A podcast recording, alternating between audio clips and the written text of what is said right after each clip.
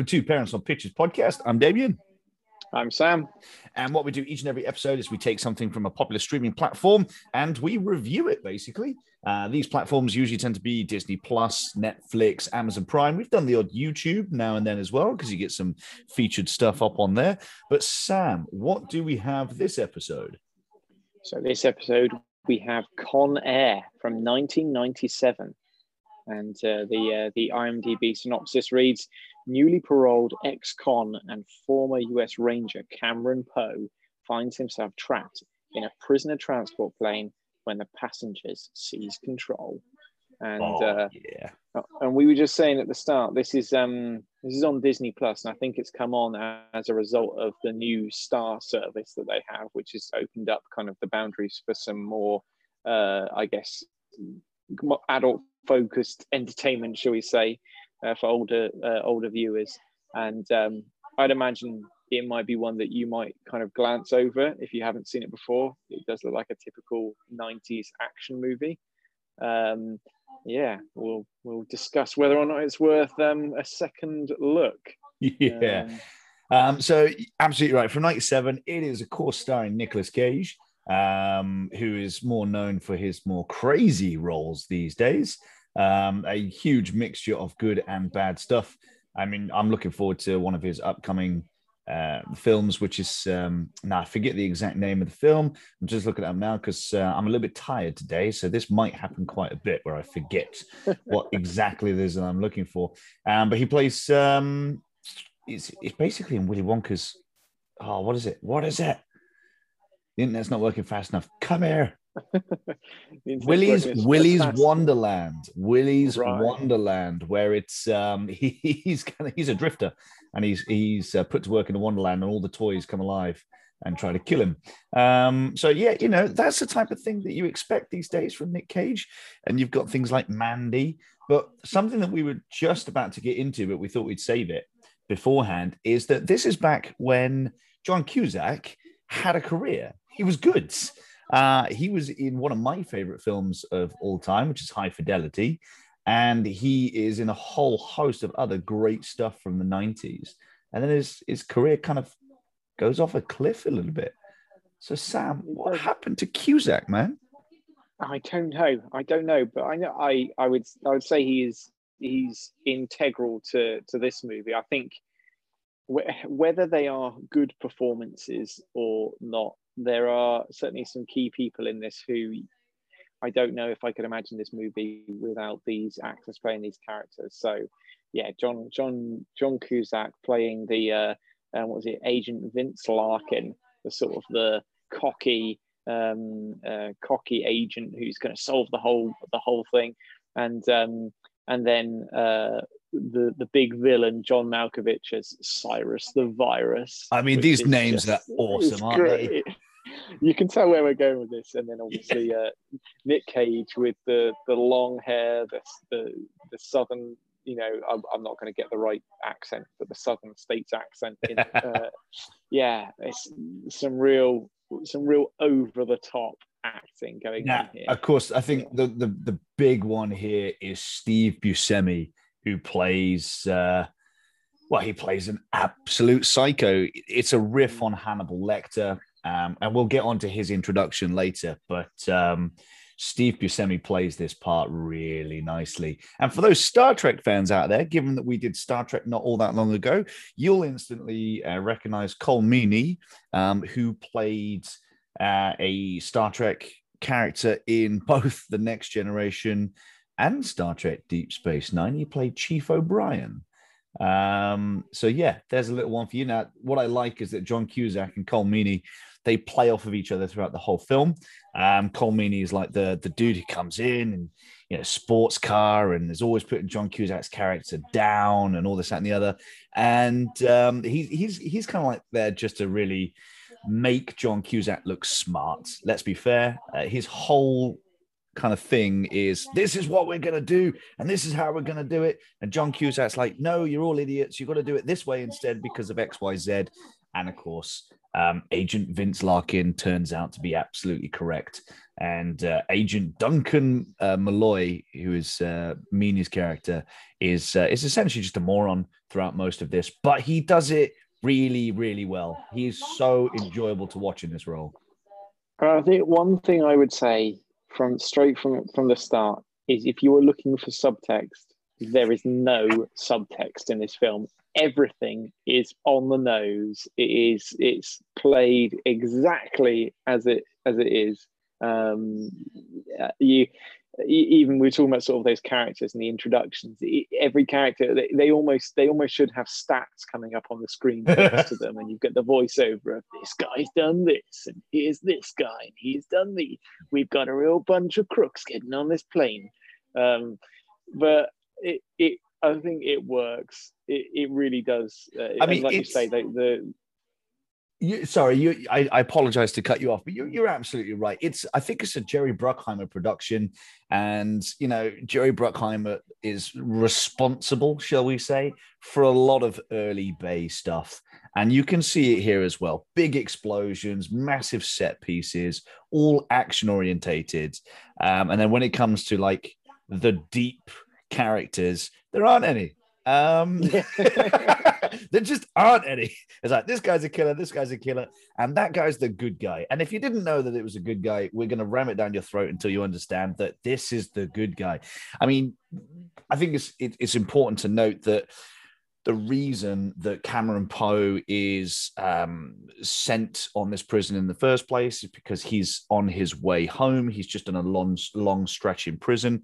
But even the way that he got there was set up to set uh, Cameron Poe up as the good guy. It's like he shouldn't have mm. been in prison, uh, arguably speaking. And they, they, I know it's Hollywood, but they make up this absolute BS about how uh, in the beginning of the film, you know, he's he's um, just gotten out of the services. I think he's just come back from a war. I forget specifically, and um, he comes back to his uh, his pregnant girlfriend. I don't think they're married. Uh, they might be. It's it's not important. What is important is that you know she's pregnant, and we've got these guys who are harassing her, and then they meet them outside the bar, and uh, they get into a fight. And of course, Cameron Poe, being a bit of a veteran, knows how to fight and ends up killing one of these guys. And then in court, it's like you know, because you know special skills, blah, blah. You the normal self-defense doesn't apply to you, so we're sending you to prison. First off, that's total BS, doesn't exist. Um, you know, it, it kind of falls into the tropes of well, lethal weapon back in the day, if you remember. Um, if you go back that far with the whole lethal weapon series, um, he gets his name, and I'm, I'm, I'm totally blanking on the actor Mel Gibson. Mel Gibson gets his name, the Lethal Weapon, because he knows martial arts. And it's like there was this whole thing back in martial arts where it's like if you had special training, you had to declare your hands as lethal weapons. All of this is crap. It's all rubbish. so the fact that Cameron Poe is sent to prison in the first place, total crock of rubbish. But it sets up the rest of the film. So just let it go. It'll be right. and I think it's fair to say that Cameron Poe has zero character development in the film. He is exactly the same person the, at the start as he is at the end. He makes all the moral, the morally correct, correct decisions at every turn. Like you say, he's he's the he's the the you know the right guy in the wrong place at the right time. Um, to to you know to to stick up for the for the little guy to protect protect the women to you know to do all this um yeah uh, it is it is literally it is it's like a in that sense it's like a two-dimensional kind of uh, video game character like just an avatar that you are guiding through these situations. Absolutely. Now, and i'm not saying that necessarily as a critique because i don't think you come to this movie for i don't know introspection and for you know the characters learning about themselves. You know they're just gonna punch stuff and shoot things and yeah. I mean the, the one the one thing that does change he gets some development but it's not character and that's his hairstyle because it goes oh, from yeah. because you know it's that classic trope in films where if you want to show the passage of time then you show somebody's hair getting longer because it's mm. the fastest way of doing that. And that's exactly what they do here. Uh, he has short hair, then he's put into prison. And by the time he gets onto the plane, uh, he has long hair. And uh, yeah, that's about as deep as this film gets, really. And to be fair, I mean, I don't know if we've seen him. I don't think he had the same uh, um, uh, hair transformation, but Nick Cage has done a, I guess, a redo of of this uh, trope because in Kick Ass, his character was imprisoned for a crime he didn't commit, and then he his character really did change in that story because then he obviously turned into a, a psychopath dressed as as Batman or something like that. So yeah, so he has he has he can he can do it differently, but yeah, um, that is that is very much what we get. And and I guess in terms of in terms of plot, um, it, it is it is really just kind of action set piece after action set piece. Um, in terms of them taking the taking the plane and then the sequence where they uh, they land at the abandoned air, airfield and then you get the, sequences there and the all, all, those pieces it is it is very much kind of just a sort of a jigsaw puzzle of big explosions and big action pieces i wouldn't say it, there's not many points where it lets up on the um on the intensity and sort of the high octane action uh, which is which is absolutely awesome when you consider that the film, inclusive of credits, of course, is an hour and fifty five minutes long. So it's it's down near a, a two hour film, and at no stage does it feel like it's going slow. And I think that is literally because they've set it up as as you kind of spoke about earlier, it is it almost plays out like a video game. This is level one, then you're going to move on to level two, and it's just moving between action mm. pieces. Um, this kind of falls into the realm of it's Die Hard in, in the sense that Speed was Die Hard in a bus. Um, and this is Die Hard in a plane. It's the same thing. You've got all the bad guys trapped in a plane, uh, and you you know you got your one character who's against the bad guys. It is just Die Hard in another in another setting. And there was a few of these films coming out in the nineties because obviously the Die Hard was really big back in the eighties. It's one of the the biggest action pieces that was around, and so it got it got copied in one format or another for absolutely ages. And I would imagine that you don't have to look too far to find Die Hard in something else. Um, kind of you know in in more recent history as well Mm. So it, but I, I that again, that's not a critique. Um, yeah. you know, these action set pieces are really well done. It's back in the day where everything, almost everything, was practically done, and so what you were seeing was actually what was there, as opposed to CGI monstrosities.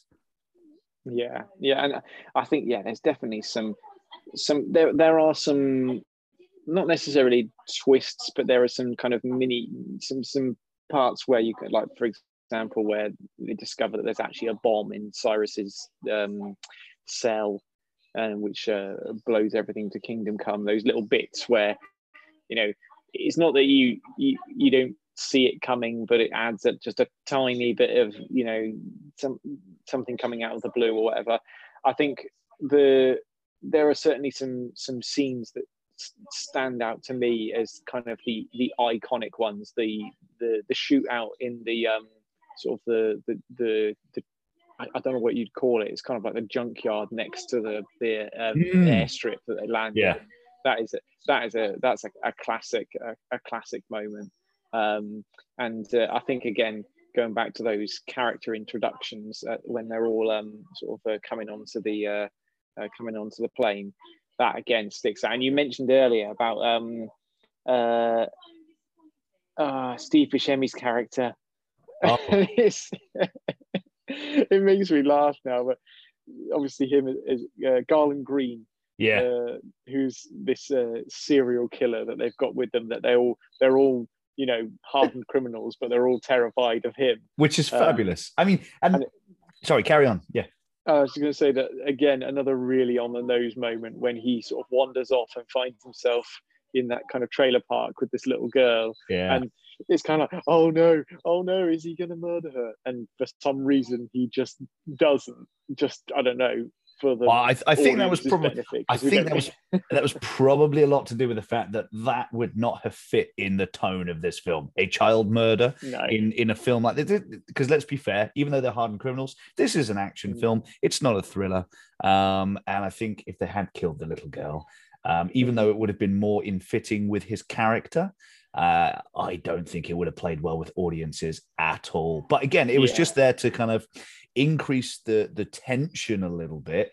And they they do this really well. They drop little bits like this in just to take away from the action for a moment and give you a beat of tension.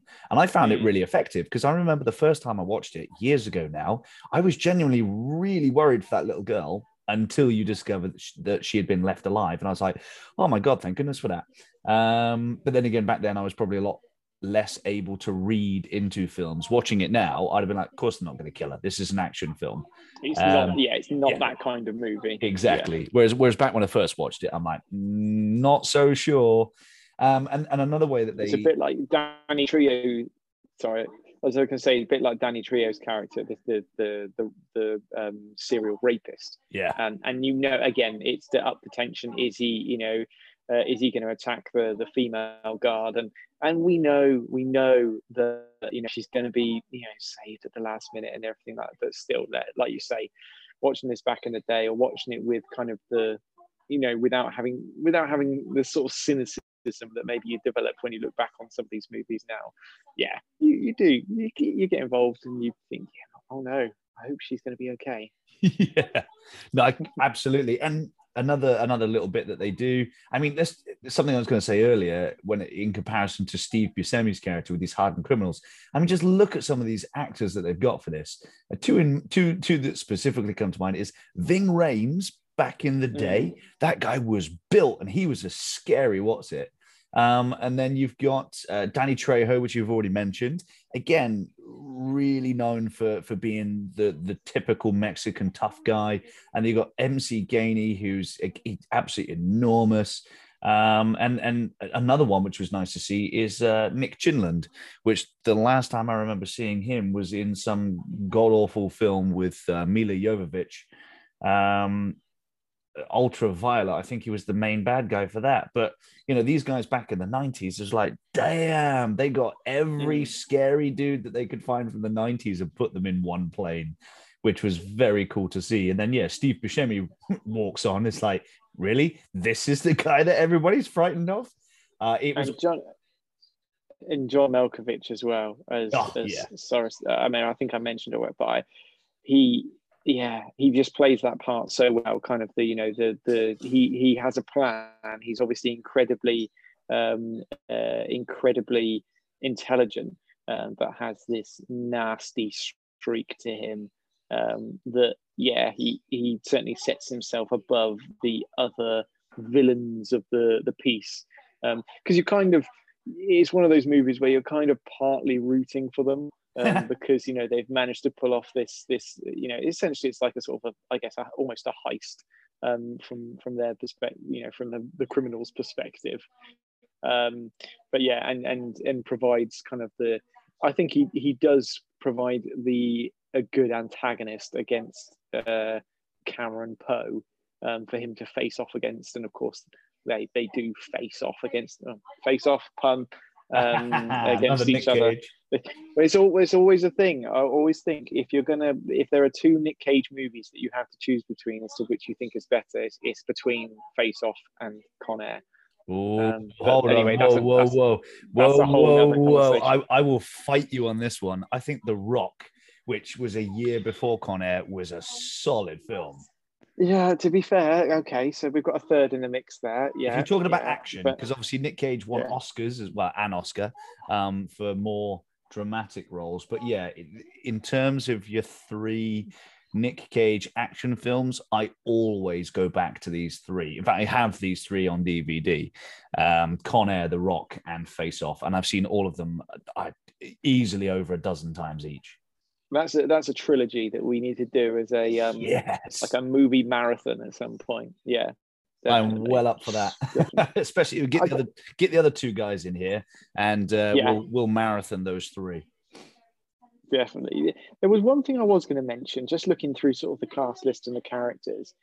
Um, I don't know. Again, I would need to watch this again recently to think about this, and I don't want to sort of sound all kind of like um, I don't know uh, woke, but I don't know whether the character of Sally Can't Dance, the sort of cross-dressing um, guy, I don't know whether that has aged very well.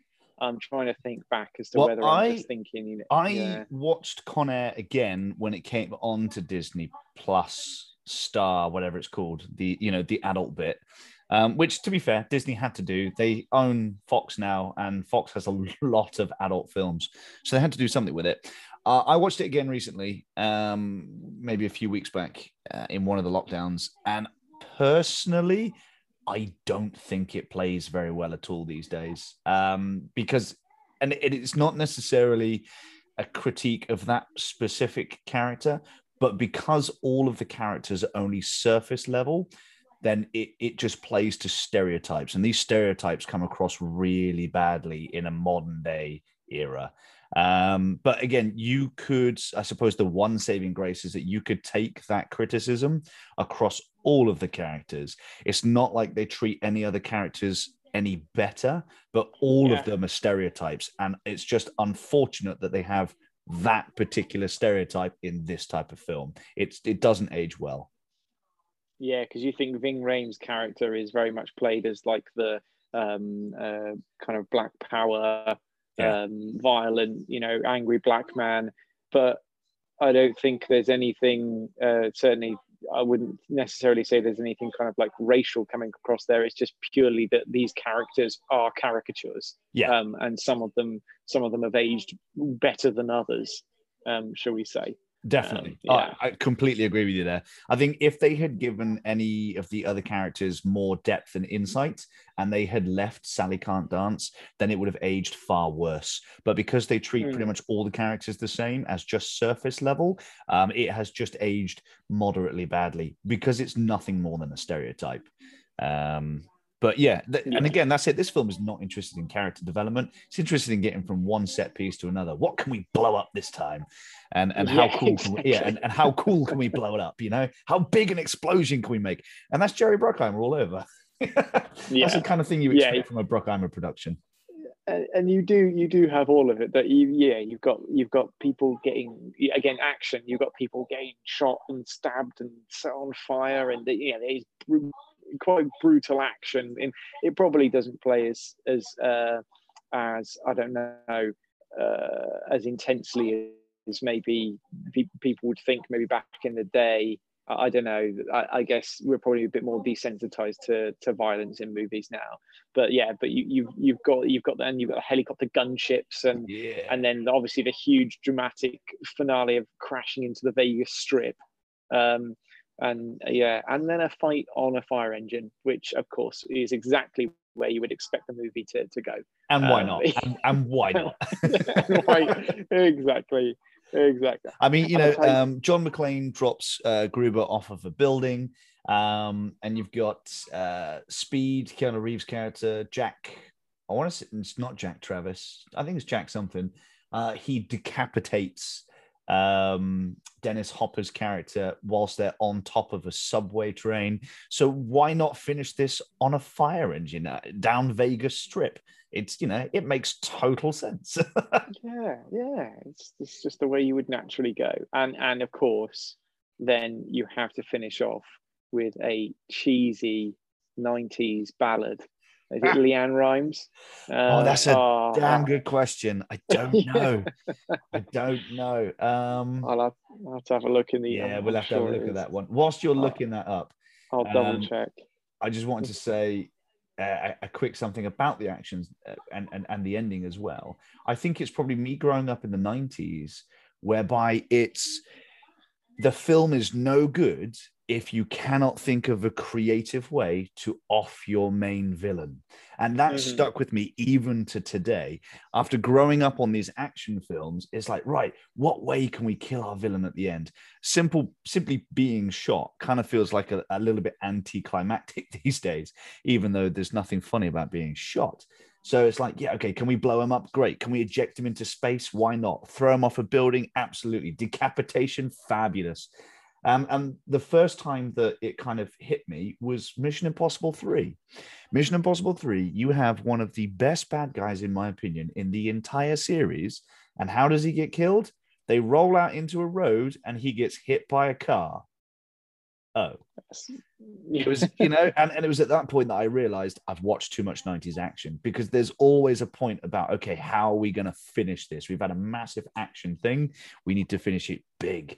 And I think, yeah, landing, crash landing in Vegas Strip and then jumping onto uh, a fire engine and having that kind of a chase, absolutely brilliant. Finishes on a high. Um, and it doesn't doesn't well I, don't know, I suppose it does a little bit. Something else that films are uh, attempted to do a lot these days is you have to see after the fact. I was like if you take something like lethal weapon whereby you got a big action set piece at the end um, and then kind of like the two main characters are just talking to each other and the credits roll. Same with die hard.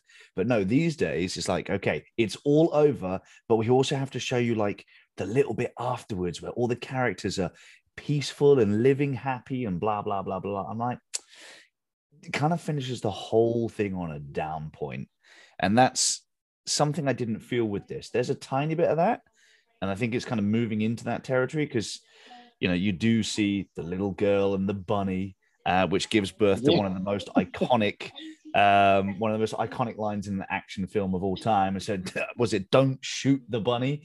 I was like, oh, okay, so this is where we're going. All right, who who wrote this? What is this about? But again, because of the tone of the film and the fact that we're only really interested in the action, uh, it plays really well. Although these days it plays yeah. more for laughs, but back then I was like, ah, that's really cool. Yeah.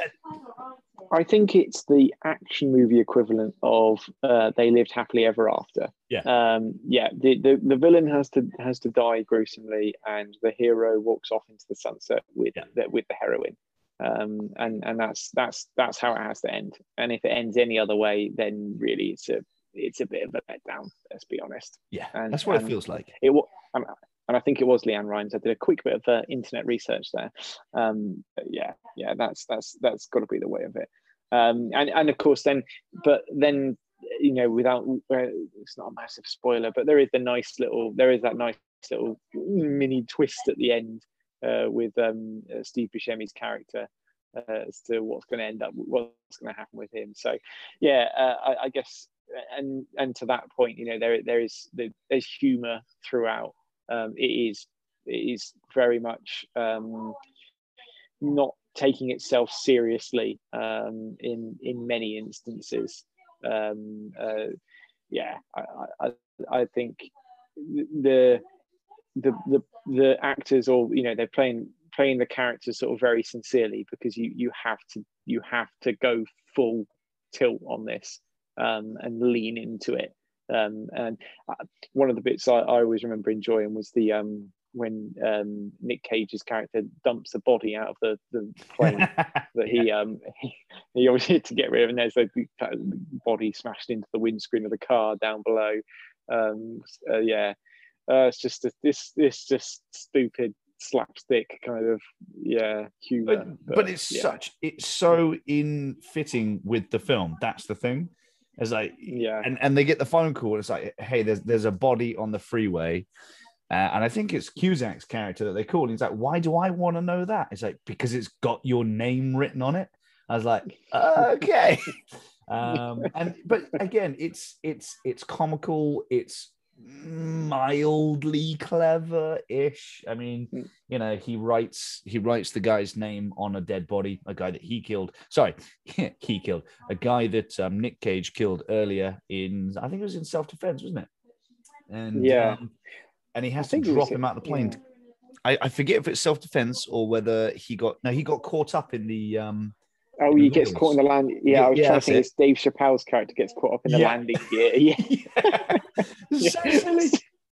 There's so many st- stupid deaths, and and then to to add uh, to add into this, the again one of my favorite things about sort of '90s um, action movies is the electric guitar in the soundtrack. Yeah, it's literally like they're like, can we? We need the cheesiest, most you know, just screaming electric guitars that we can possibly get.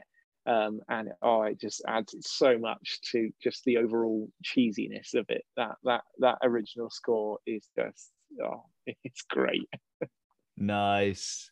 I mean, it's yeah, it's Oh, I've used the analogy before. I always go to food analogy. It's it's hamburgers, it's chips, it's sweets. There's no there's no fruit and veg here. It you when you're watching Con Air, you know what you're in for.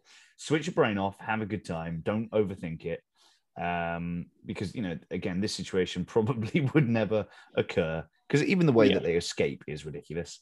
Um, somebody's got uh, a little bag that they've they've put in their stomach and they vomited up, and inside is you know the tools that they use to escape with. I'm like, mm, not sure that would happen. I'm fairly certain security is going to be a bit tighter than that.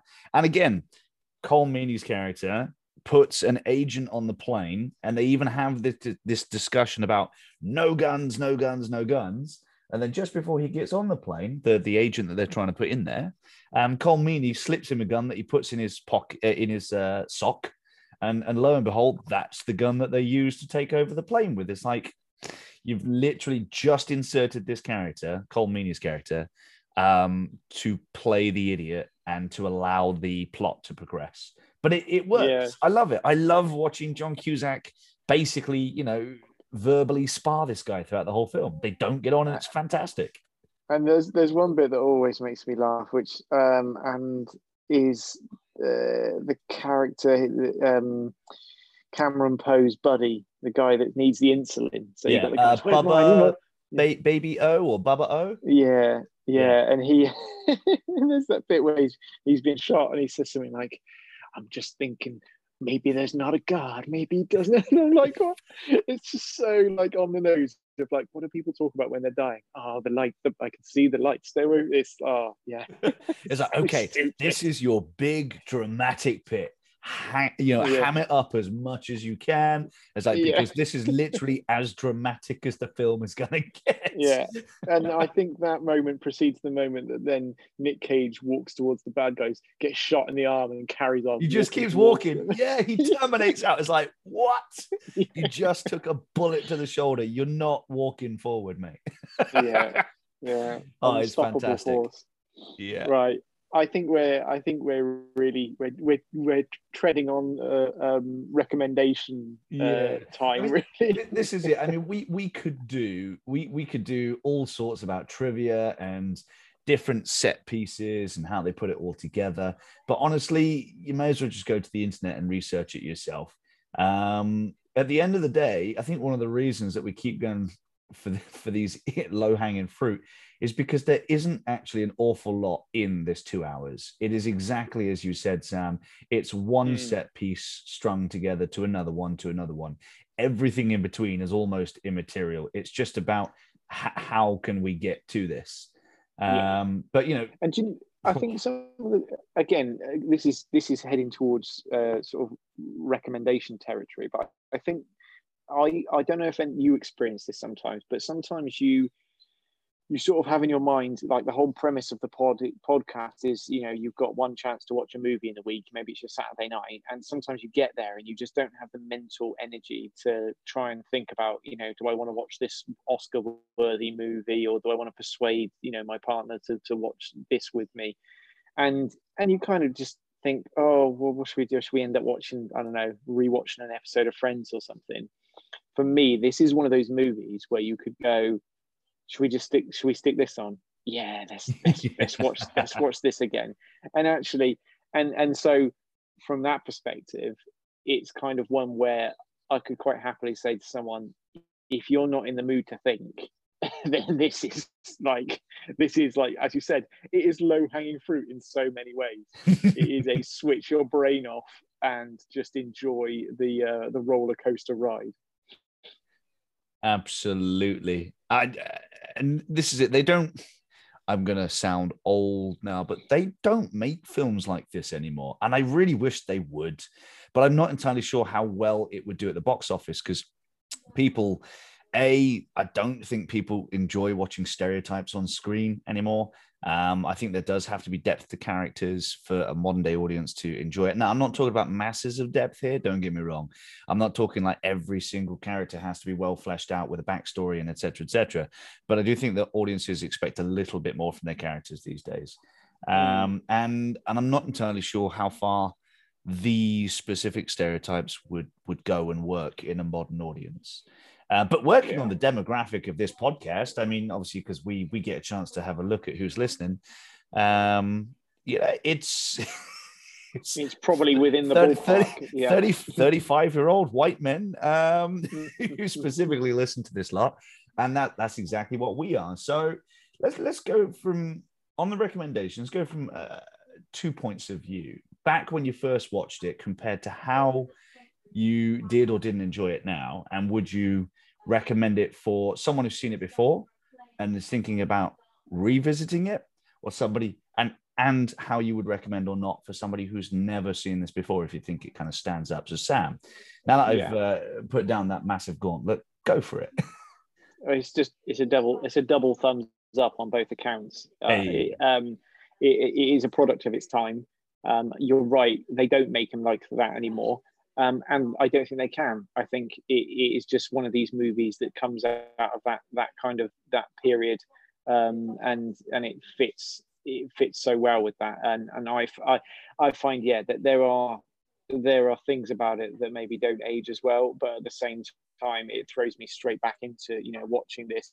Certainly not in the 90s. I was probably a bit young for it then, but kind of you know watching it back on on DVD or watching it on on TV um, and it still has that same um, even with the even with the cynicism that I developed over the years um, it still has the same result for me. Um, if you haven't seen it before if this you know this it's one that you, you you I don't know you see the picture of Nicolas Cage's long hair and the with the flames in the background or whatever and you think goodness is that really something I want to try 100% you have to give it a watch. It is stupid it is loud it's over the top, it's on the nose, but it's really good fun. So yeah, it's 100% a recommendation. Nice. And I'm I'm going to do the same. It's a double thumbs up from me. If you've never seen this film before and you're thinking of watching it because you have Disney Plus um, and you, you know you hear about this film probably in conversation quite a lot if you've got friends who enjoy films because uh, it is one of those from the 90s that people do go on about um, then yeah i'd say switch your brain off just be aware, as Sam said, that it is very much a product of its time. The stereotypes don't play very well these days. They have aged quite badly.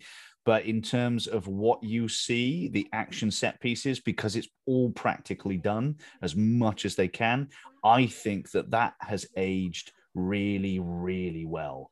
Um, and if you've not seen it for a while and you're thinking about revisiting it, for me personally, I had as much fun with it as an adult as I did when I first watched it when I was probably a, a, a young teenager. I mean, it was released in 97. I would have been 11 or 12 at that point, so I, I wouldn't have watched it then. But yeah, I remember catching it on VHS, I think it was when I first watched it. Or it might have been one of these, it was on um, like Channel 4 or ITV, you know, when they had those premieres the first time we've ever shown it even though it's been out on video for two years. Um, so i i may have caught it on on tv at some point. But yeah i'd, I'd still recommend it now. I revisited it a few weeks ago when uh, disney plus then put on their star service and and i sat there for the full two hours and loved every second of it just as i did when i was a lot younger. So yeah double thumbs up from me as well sam. Awesome. Nice. good news so that has been Parents at Pictures podcast, and we're going to go on to the bit that we always fumble. It's the uh, it's the where can people find us? We've got an, an exciting in in you know in commas exciting development on that one as well. So Sam, where can they find us? So you can find us on Facebook, just search Parents on Pictures podcast. You can find us on Twitter. I think we're at Parents Pictures over there. Um, and uh, you will in future, I'm not sure whether we're fully ready to launch, but you can keep an eye out for the uh, the website that we will be uh, that we will be launching um, in the near future. Um, and this sure this is the exciting bit because you're absolutely right. The website is by no means finished, but Andy has actually already published it. So if you go to Parents on Pictures uh, podcast, you you can find the website and it has all of the episodes. And the bit that we're really excited about is that in between these episodes that we record, obviously there's so much material out there that we've also started to do little reviews on things that we've been watching on Netflix. And that's not going to be exclusively films either. It's going to be TV series that we happen to catch and all that kind of stuff as well. So there's going to be an absolute wealth of material that we're just going to keep adding to and building over the months and hopefully years to come. Um, because, you know, most podcasts don't see it past episode eight, and we are up into I think this is our 24th, 26th episode, something like that. And so we're just happy that we can keep doing it.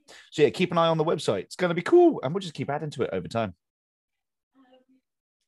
Awesome. Fabulous. Right. I've been Damien. And I've been Sam. And we will catch you next time. Bye for now. Bye bye.